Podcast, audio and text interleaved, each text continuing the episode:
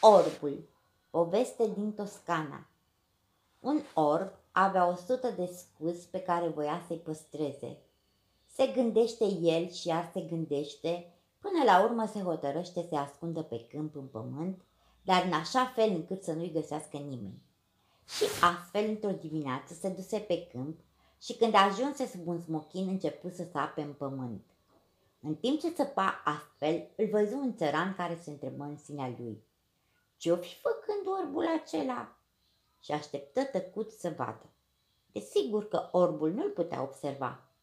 Când termină orbul ceea ce avusese de făcut și plecă, țăranul alergă și el într-acolo să vadă ce făcuse orbul și săpând într-una găsi ce o sută de scuzi.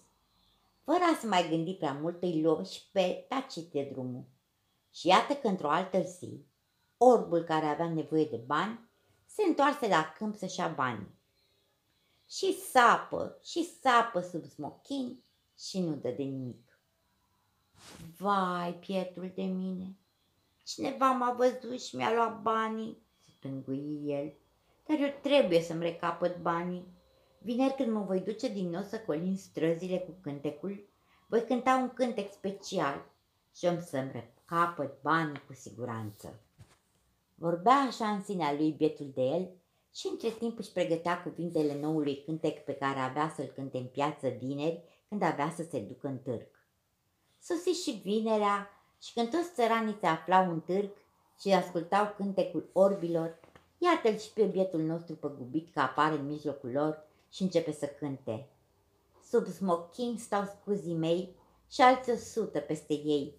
Chiar de seara am să-i duc când o fi doar singur cuc.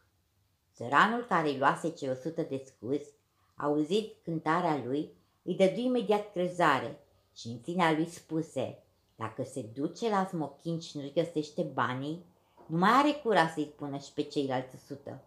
Și cu sufletul la gură alergă să pună banii la loc, în pământ la rădăcina smochinului, exact în locul de unde îi luase.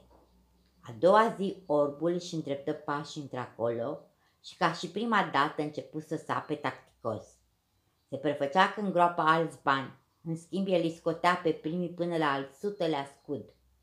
Când termină de săpat și-și luă banii, acoperi groapa și o porni spre casă. Țăranul alergă în goana mare să-i dezgroape acum pe toți. Și de mulțumire își freca mâinile că se gândea că va avea de luat 200 de scuzi de asta dată. Dar săpa și tot săpa și de nimic nu dădea. Pricepu abia atunci și retenia orbului. Mi-o făcuș, își zise el zâmbind acru.